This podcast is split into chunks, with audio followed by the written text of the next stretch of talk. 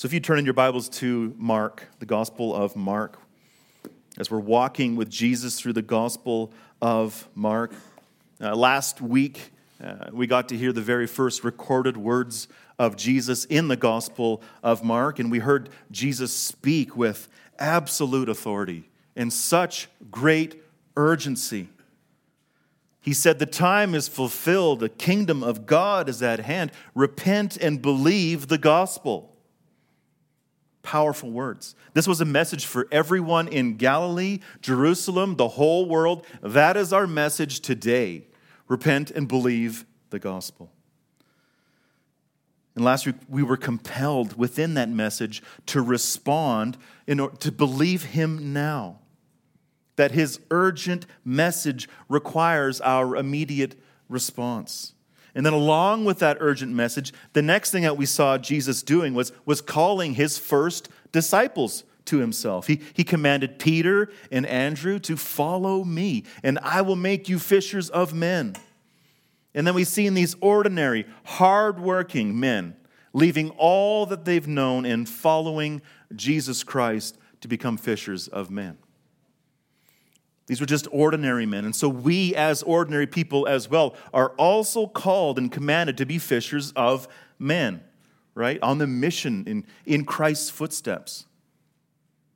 And so last week we learned that we needed to respond by, by going with him now. His urgent call, call sorry, his urgent call commands our primary occupation. A little frog in my throat here. And so, as I said last week, I challenged some of you guys when you meet somebody new and they ask you what you do, how are you supposed to respond? Your primary occupation is what? To be fishers of men, right? That's your primary occupation before your job and before everything else. That would be a conversation starter, right? and then we've seen Jesus call two more disciples last week, James and John, and they left their father and they left all that they knew and they left their obligations and so then we learned further that we need to prioritize him now, that his urgent charge demands our utmost devotion. And that was last week, that was the urgency of the follow me. And so as we turn now and we follow Jesus again on, on the road behind him in this Gospel of Mark, and we see on top of this urgent message, on top of this urgent call, today we're going to see more urgency. Remember, Mark's favorite word is immediately. You see that so many times in his gospel. We're going to see some urgent authority on radical display here. We're going to witness Jesus' urgent authority. And he's going to show us this in three ways today as, as we observe the onlookers who are witnessing this firsthand. As we witness how they react, then we also need to react as well. We ought to be astonished, amazed, and astounded at Jesus' urgent authority. So let's start in Mark chapter 1, verse 21 to 28. And they went into Capernaum. And immediately on the Sabbath, he entered the synagogue and was teaching. And they were astonished at his teaching. For he taught them as one who had authority and not as the scribes. And immediately there was in their synagogue a man with an unclean spirit, and he cried out, What have you to do with us, Jesus of Nazareth? Have you come to destroy us? I know who you are, the Holy One of God. But Jesus rebuked him, saying, Be silent and come out of him. And the unclean spirit, convulsing him and crying out with a loud voice, came out of him. And they were all amazed so that they questioned among themselves, saying, What is this? A new teaching with authority? He commands even the unclean spirits, and they obey him. And at once his fame spread everywhere throughout all the surrounding region of Galilee. Lord, we, uh, we come before you as your people, as those who you have set your eyes upon, those who you have set your heart upon, and sent, sent your Son to save. And we rejoice in that this morning. We rejoice in, in, in, the reality that in Christ Jesus we have full and lasting forgiveness. And we have full and everlasting life in Jesus Christ. Lord, we ask you as we open your word before us today that you would be speaking. We pray for the Holy Spirit to be illuminating the words before us. We know that these things are spiritually discerned. And so we pray that you would open our eyes, our ears, our hearts to receive the good news that you have for us, and that you would continue to transform us into the image of your Son. We pray this in his name, King Jesus. Amen. All right, so like I said, we're going to be looking at how these people react, and then we're going to be applying that to ourselves as well. And so the first point for you this morning is that we need to be astonished. We need to be astonished at the authority of his teaching. Verse 21 And they went into Capernaum, and immediately on the Sabbath he entered the synagogue and was teaching. And they were astonished at his teaching, for he taught them as one who had authority and not as the scribes. Be astonished at the authority of his teaching. And so we begin this verse walking with Jesus again. We, we join him on the beginnings of his ministry here in Galilee, but something has changed since last week. Jesus is not alone anymore. He has his first four disciples in tow. We have Peter, Remember, Peter is, is the, the primary influence on the Gospel of Mark. Mark would have wrote what Peter told him. First, we see Peter, and we see Andrew, we see James, and we see John. These ordinary fishermen who have left their boats, left their nets, left their families to become fishers of men.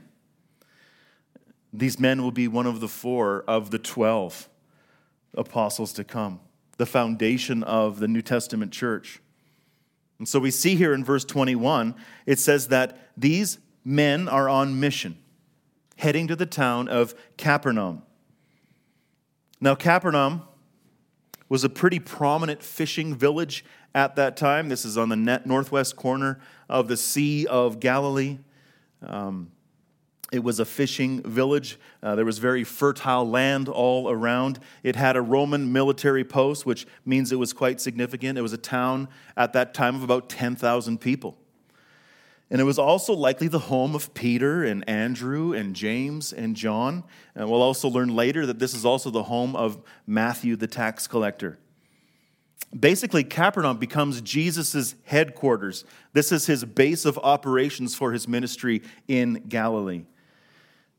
You're going to see this village, this town come up over and over again. I have some pictures here, and I want to just show you a little bit of Capernaum. Um, the first thing I want you to see here is, is, uh, is that that's a synagogue right there. So we see Jesus and his four men coming into Capernaum on the Sabbath, as, as all good Jews do, they, and they would go to the synagogue, which means meeting place, gathering place. Now, if you look at the, the pictures here, you can see that that is the actual synagogue where, uh, where all of this story is taking place today. Uh, in fact, what you're seeing is actually a fourth century renovation of the first century synagogue. So, the first century synagogue, the foundation is still there, and then in the fourth century, they built the kind of the white stuff that you see there as well. But it would have been a, it would have been a replica of what was there to come. And so, as you're looking at that, just realize that this is a real place. This is not Middle Earth. This is not Narnia, right? When we read in the Bible, um, archaeology always attests to what is written in Scripture. It never speaks differently. And so, as we look at that, that just helps you to understand this was a real place. And you can actually go there today and see it for yourself. I'd love to go there as well. And so on this Sabbath day, we see that they immediately enter a synagogue, the synagogue of Capernaum. Now, Jesus doesn't sit like the rest of the men uh, during the regular reading of the scrolls. No, it shows us here that Jesus was teaching. He was teaching. Now, Mark doesn't really focus here on the content of what Jesus was teaching that day. At most, we can say that he was, he was most likely opening an Old Testament scroll, and his message would have been aligned with what we already heard this proclamation that the kingdom of God is at hand, and it's time to repent and believe. But we don't know for sure what Jesus was teaching, and Mark doesn't record that for us, which means today it's not our main focus. What Jesus was teaching was not our main focus. What our main focus here this morning in this first section was the reaction of those in the synagogue to his teaching. That's what Mark focuses on.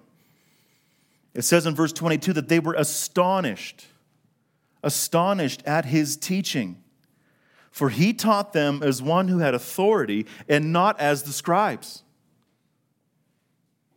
You see, these, these Jews in, in Capernaum, these farmers, these fishermen, they're craftsmen, uh, they were used to the tradition of, of traveling scribes coming through their, their town and, and, and getting in the synagogue on, on the Sabbath and teaching from the scrolls.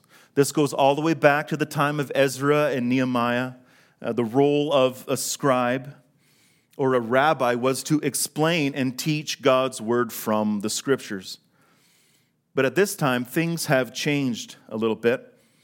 Uh, these scribes and rabbis, uh, they were known more for regurgitating what somebody else had said or reciting sayings from other, uh, other Hebrew rabbis, well known rabbis, more than the Word of God. Uh, their messages would often be kind of muddy, allegorical, mystical, legalistic, second-hand knowledge. They really had no ownership, no authority over what they were teaching. They derived their authority from the traditions, from the elders, the fathers of Judaism, rather than the word of God. But then we see Jesus here. We witness him standing, teaching, and it astonished them. Why did it astonish them? Because he taught as one with authority not like the scribes. They were so utterly amazed. This, word for amazed here, astonished, in the original sense, is, is being on the brink of losing your mental capacity, your mental composure. That's how amazed they were. It was absolutely shocking. And why was it shocking? It's because he spoke with absolute authority. It was mind blowing. It was awe inspiring. It was astonishing to the onlookers. Now, I heard you laughing already, so that means the next slide is up. All right, so as a kid, I watched a lot of reruns, probably way too many. And, uh, and one of my favorite shows was The Andy Griffith Show. Awesome show from the 1950s. I'd recommend you go watch it. But you'll remember in that show that Andy, Andy Griffith, he was the cool, calm, collective sheriff of Mayberry, right? Everybody respected him. But he also had this sidekick named Barney Fife, right, played by Don Knotts on the left there. He was a weak, puny, bumbling deputy. Barney Fife loved the idea of being a cop. He loved his uniform, he loved his badge. It said deputy on his little star there. He was proud about that. And he was proud of his handgun, even though Andy would only let him put one bullet in there. But the ongoing problem with this television show in the town of Mayberry is that nobody listened to Barney Fife. Nobody respected him, no matter how threatening he was. Barney Fife just wasn't believable. He had no real authority, he was just a deputy. But then when you would see Sheriff Andy come on scene in whatever kind of issue that was going on with his calm and cool and collective authority and his sheriff's badge, the town would listen, the people would follow, they would obey the words of Andy because he was the law in that town. And so, similar with these teachers in synagogue, they often spoke like Barney Fife weak, foggy, second-hand wisdom, severely lacking in any kind of authority. But when Jesus spoke, the Lord of the universe spoke, he taught with complete authority, boldness, assurance. Not like the scribes. Jesus, God Himself, is the law. He is the Word.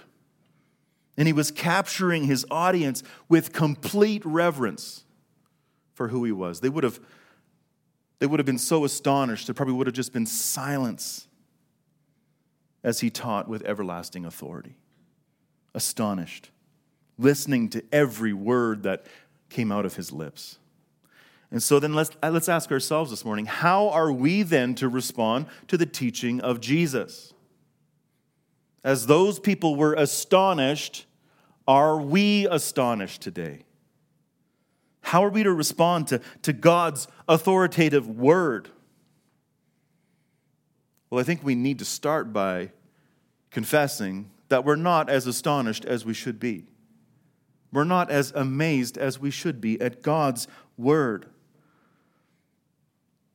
And our answer is to start digging into it and start to be renewed and afreshed by God's word, being floored by what the Lord has shown us through what he has written, to be shocked again by his authority. We need to recapture a portion of, of that original audience, that original awe, as Jesus spoke with authority. Friends, wouldn't we just love, wouldn't we just love if Jesus would walk through our doors, push me aside, and stand up here and teach with authority?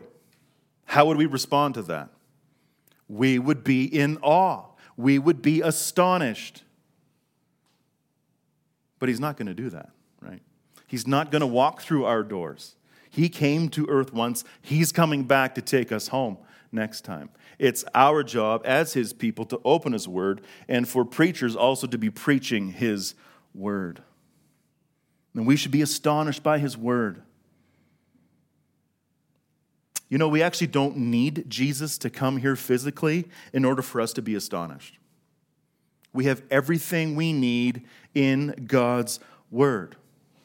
Remember, as Jesus rose from the grave and then he ascended to heaven, he left us everything that we need.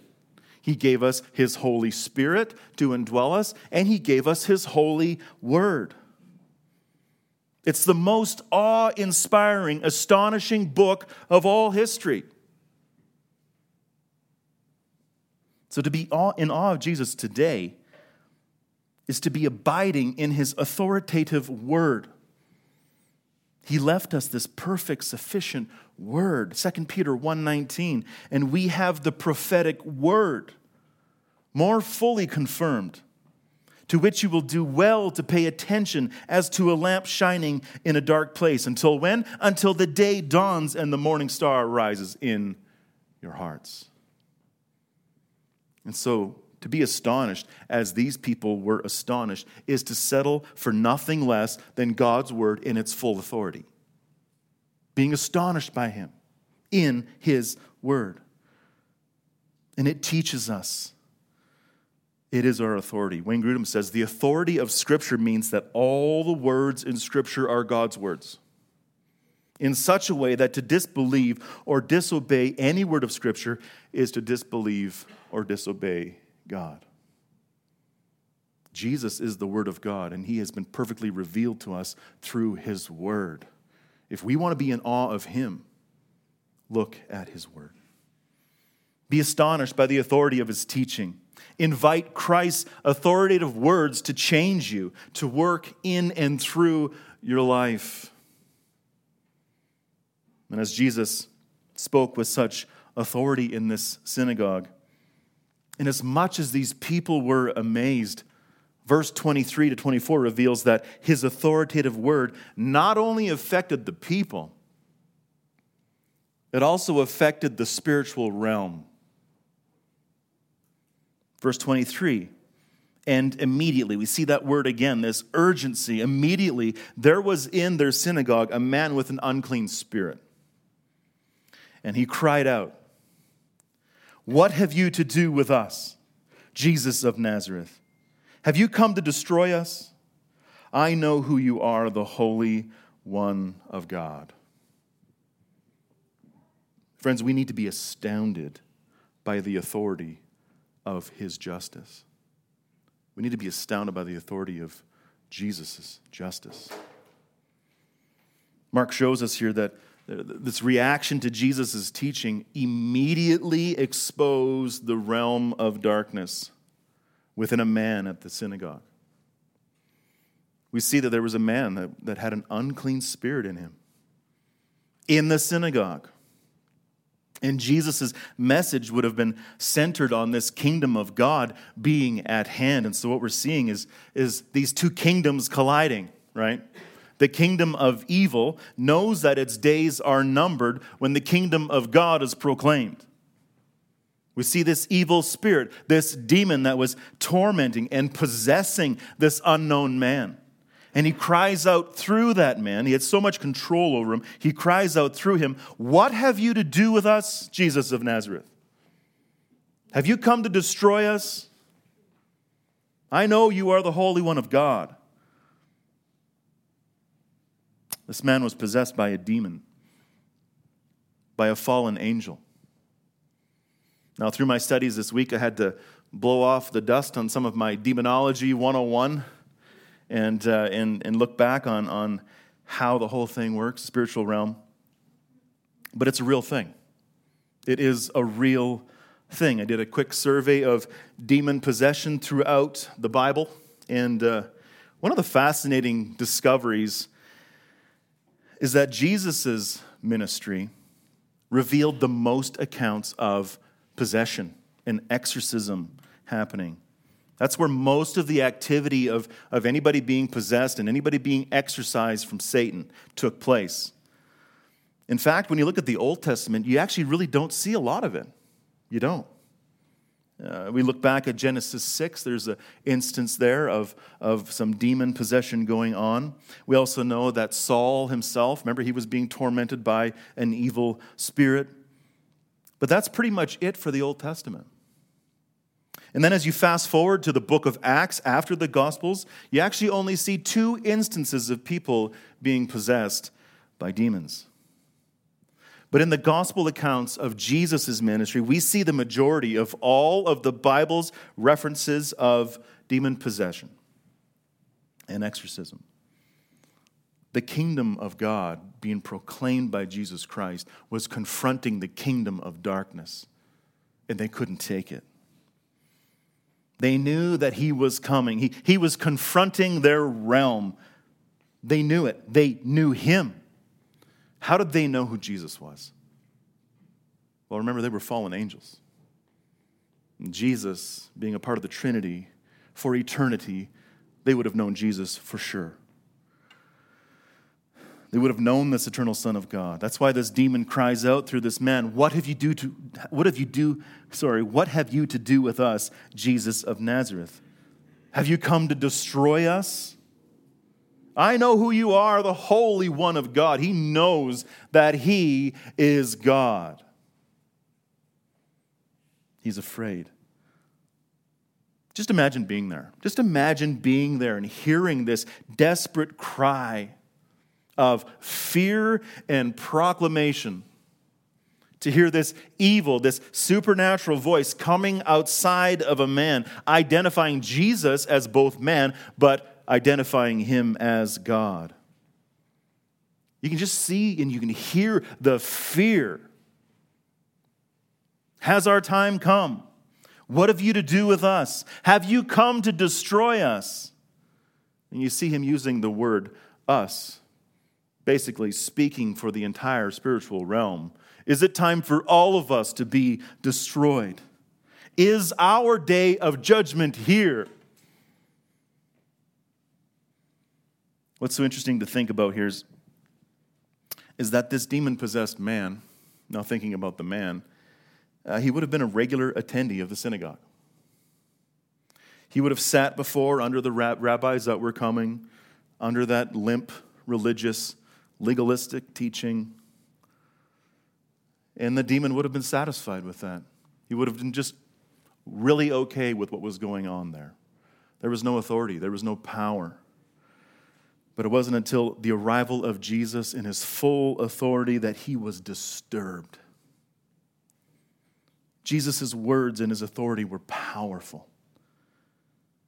His words produced such extreme fear in that demon who was once dormant, who was once happy in this man coming to the synagogue. But Jesus' power removed the hold of that demon on this man, as we're going to see. He couldn't take it any longer. You see, friends, Jesus, Jesus is not only coming back to judge the living and the dead, he's also coming back to judge Satan and all the evil spiritual realm. Revelation chapter 20 reveals that in the end, Jesus is going to have his full justice over the satanic realm. Matthew 25, 41. I'll just read this before we go to Revelation. Tells us that there is an eternal fire prepared for the devil and his angels. And then Revelation chapter 20, verse 7 to 10. And when the thousand years are ended, this is apocalyptic, this is in the future. Satan will be released from his prison and will come out to deceive the nations that are at the four corners of the earth, Gog and Magog, to gather them for battle. Their number is like the sand of the sea. And they marched up over the broad plain of the earth and surrounded the camp of the saints in the beloved city. But fire came down from heaven and consumed them. And the devil who had deceived them was thrown into the lake of fire and sulfur where the beast and the false prophet were, and they will be tormented day and night forever. Jesus will have his justice. Jesus has the final word. His life, his death, his resurrection defeated sin and death and defeated Satan and is yet to be consummated in the future. And so the demons know this. They know who he is. They know what he's all about, that he has come to defeat Satan. Just like in the desert, we just witnessed Jesus in the wilderness, and Jesus being the victor in the wilderness, defeating Satan's temptations. They know that, that he is coming back to defeat once for all. Their days are numbered. James chapter 2 tells us that the demons believe and they shudder. They are so afraid. They know that their time is coming. And so this demon proclaims that Jesus is the Holy One of God in absolute fear. He is the holy, righteous judge. And so we need to be astounded at that authority of his justice that he is the judge that there is a day of reckoning to come when all evil will finally be totally, completely destroyed forever. Can't wait for that day. This week, I, uh, as I was working on this sermon, studying this text, I received a phone call. Just a phone call out of the blue. A lady in the city of Calgary who originates from Jamaica uh, she called me and she said that she's looking for a prophet, someone to pray for her, someone to deliver her from a demon. She says there's a demon tormenting her. She began talking about witchcraft and, and all kinds of things, and she believes that somebody put, uh, put a spell on her, a curse on her. She believes that there's a demonic snake living inside of her, causing her extreme physical ailments. She can't work anymore. She's being tormented day and night. Now, let me just stop there and ask you how would you deal with that? How are you going to deal with that if somebody came and told you that? Do you feel like you would know even what to do? I didn't know what to do, but I did. Would you feel equipped to counsel her in that situation? This lady needed to hear the authoritative teaching of Jesus Christ. And so I began preaching to her on the phone, preaching to her, telling her and, and revealing the word and, and telling her that she's a sinner. She has sinned against a holy God, she has broken God's law. That her sin has separated her from the Lord forever, and, unless she is to repent and believe in Him.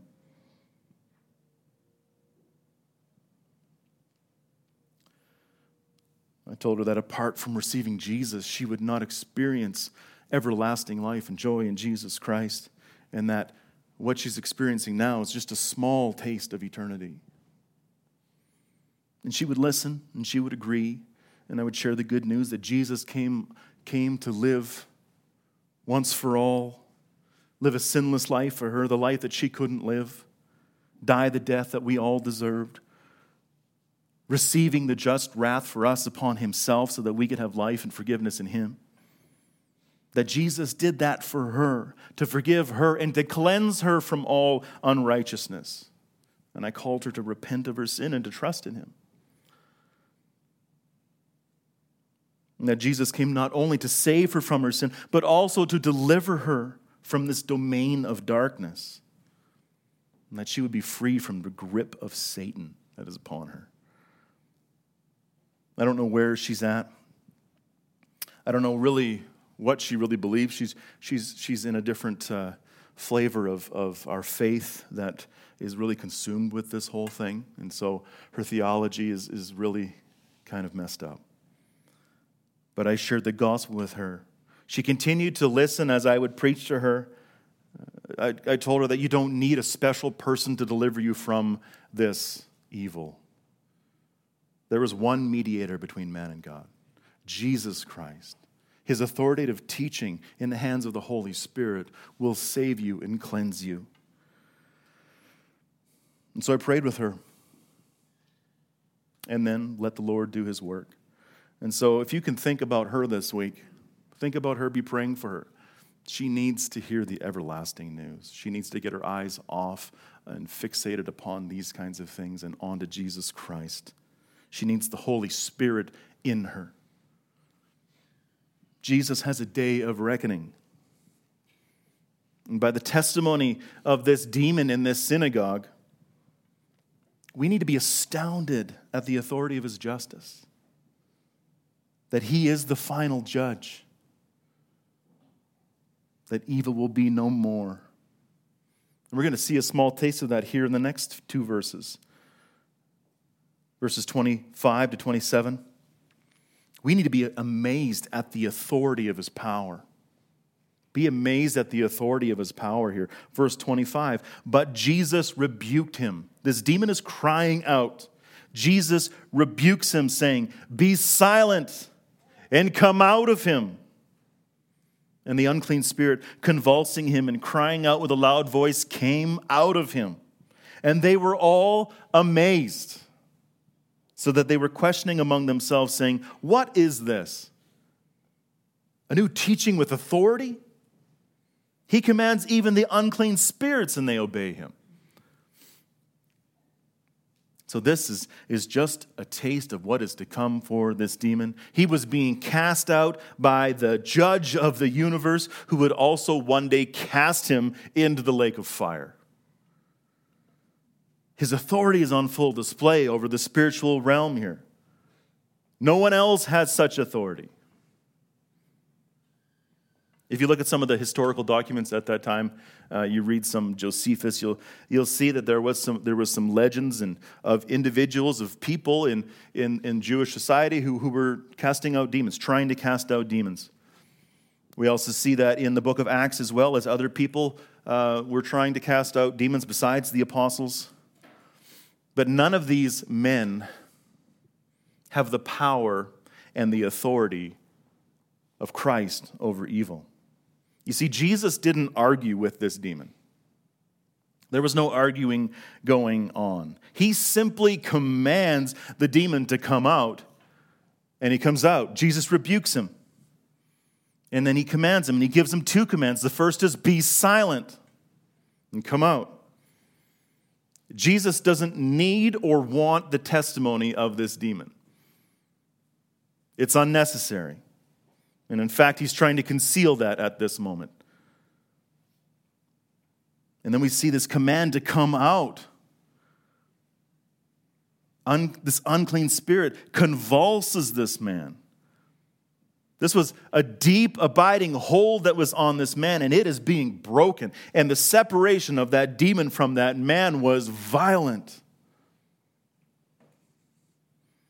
And he cries out with a loud voice this, this word for crying out with loud voice here comes from the, the Greek word anakradzo, which, which, which means to shriek in agony, in pain, and in horror. Absolute fear. As he is forced to leave this man and obey the authority of his creator. And then we see him coming out of him. And this man is free from this hold, and the people are amazed. People are amazed. Everyone there was amazed, so that they questioned among themselves, saying, What is this? A new teaching with authority. He commands even the unclean spirits, and they obey him. This man is full of authority. Friends, Jesus' words combined with his justice and power produce astonishment and amazement. It does. And the reaction from these people reinforces the truth that Jesus is God, that he is who he says he is, that evil days are numbered, that he has come to set the captives free by his word and by his power. Friends, this casting out of this demon is, is a miracle, which attests to the truthfulness of Jesus Christ and his message. When you look at, when you look at the Gospels and you see Jesus healing people, exorcising demons out of people, raising people from the dead, producing uh, food miraculously. All of this is meant to attest to who he is. I am God, there is no other. The kingdom of God is at hand. The time is fulfilled. The Messiah has finally come, and he has complete and total authoritative power. He is the creator, it is his. He is God himself.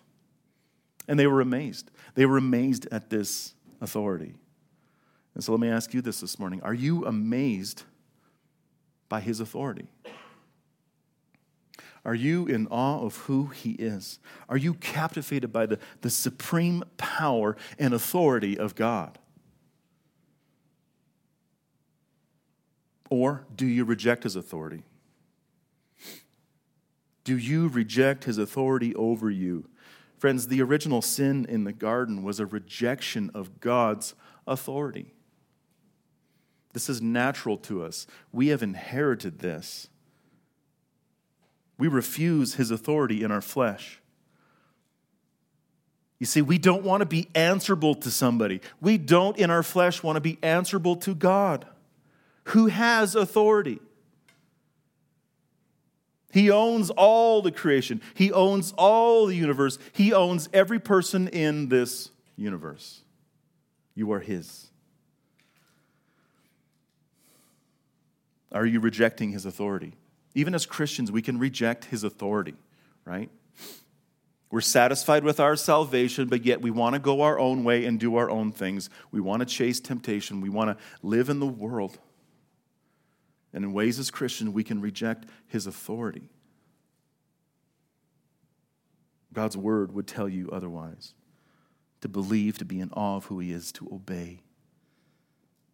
Do we profess to be Christians for the sake of salvation, but reject authority for the rest of our lives?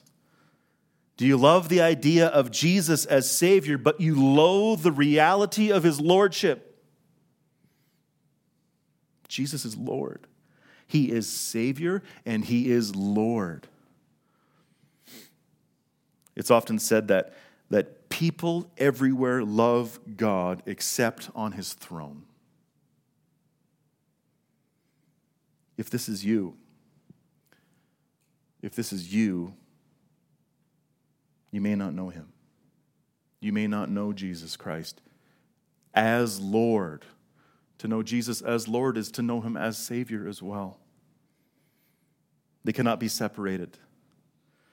Jesus came to deliver us from the powers of darkness so that he could have all of you, so that he could have your whole life, so that he could receive glory through your life, so that he would be pleased by, by you being changed by the word of God and by the Spirit, bringing glory to him.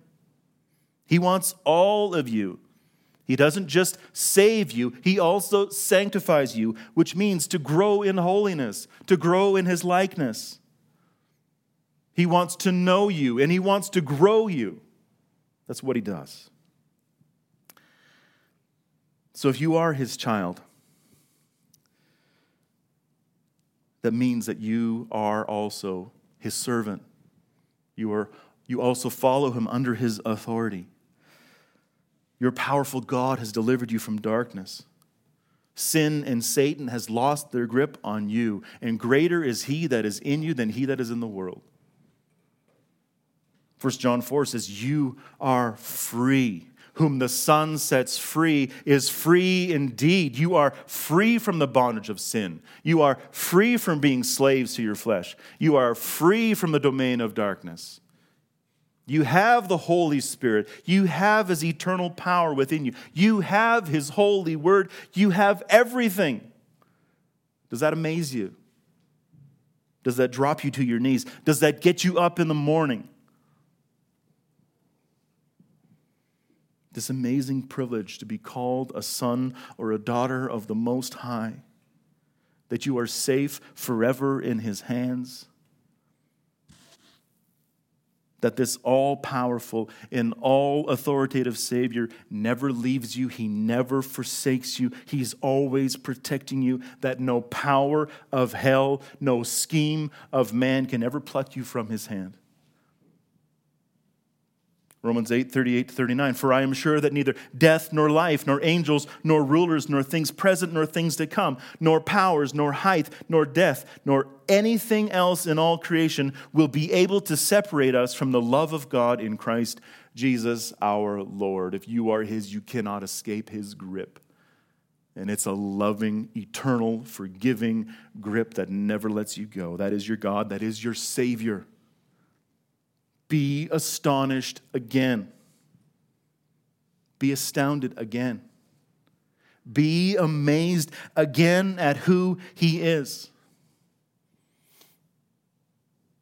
I don't know what you're going through today, but I know that this is where our help comes from. It comes from the Lord. This is where hope is found. This is where joy everlasting is found. This is where uh, relief from the burden of sin is found. This is, this is where the relief of temptation is found, is by being amazed and astonished at who He is. This is where relief from the experience of sadness and despair is found by being amazed at who He is that in Jesus' life and death and burial and resurrection is everything. That if you are a Christian, that you are safe forever in his grip. And that we need not fear. You know, we fear man and we fear evil, but we have nothing to fear. So this should cause worship this should cause worship to rise up from within us and to be exalting Jesus Christ in spirit and truth all the days of our life in amazement, in astonishment, being astounded. And then we see in verse 28 how do we respond to this amazement, to this astoundment? Verse 28 says this And at once his fame spread everywhere throughout all the surrounding region of Galilee. His fame spread everywhere. Friends, the good news of Jesus Christ cannot be contained.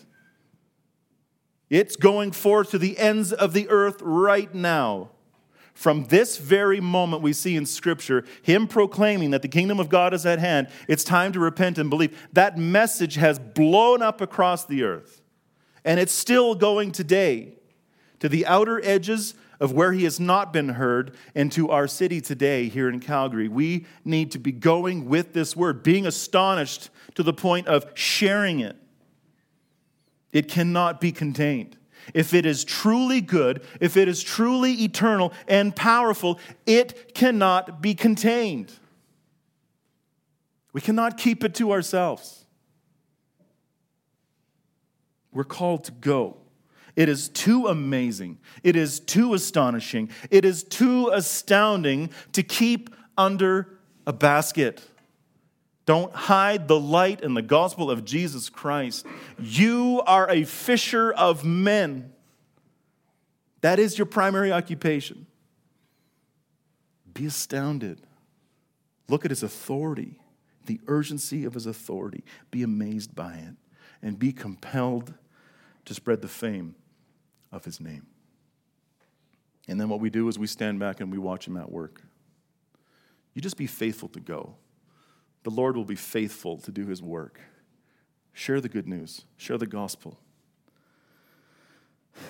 There is a world around us that is being tormented by evil, a world that is blinded by sin, a world that is headed towards hell. And you and I are called, we have this precious, amazing news. Jesus will have his day. He will overcome. He is the judge. Satan is going to be thrown into the pit of hell, the lake of fire, burning forever and ever, and his angels with him. Sin will be no more. There will be no more temptation, no more tears, no more crying, nothing but joy in the face of Jesus Christ for eternity. But, but until that day, spread his fame. Spread his fame. He is unfailing. Trust him.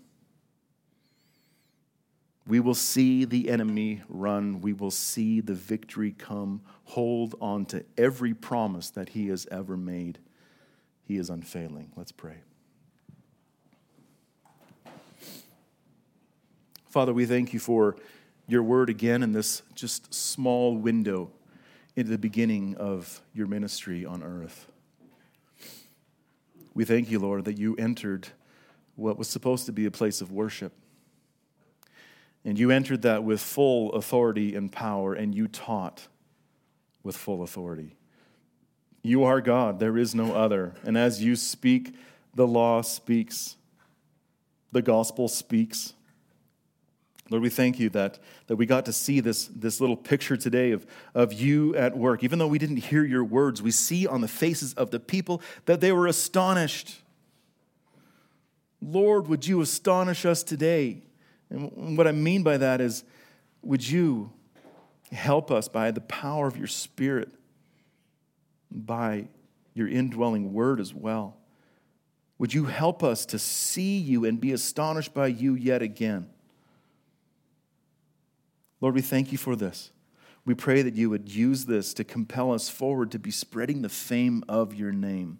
And we think of our neighbors who are bound by sin and those who are even bound by evil. We think of this lady this week that called, this lady that is being tormented. Lord, we ask for you to do the work that only you can do.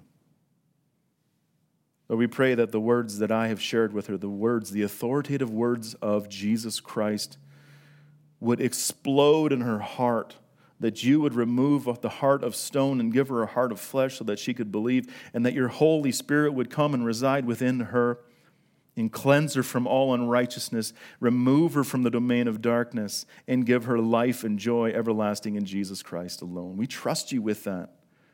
You are powerful, you have authority. We submit to you, we obey you, we love you in the power of the Spirit, and we pray this in the name of Jesus. Amen.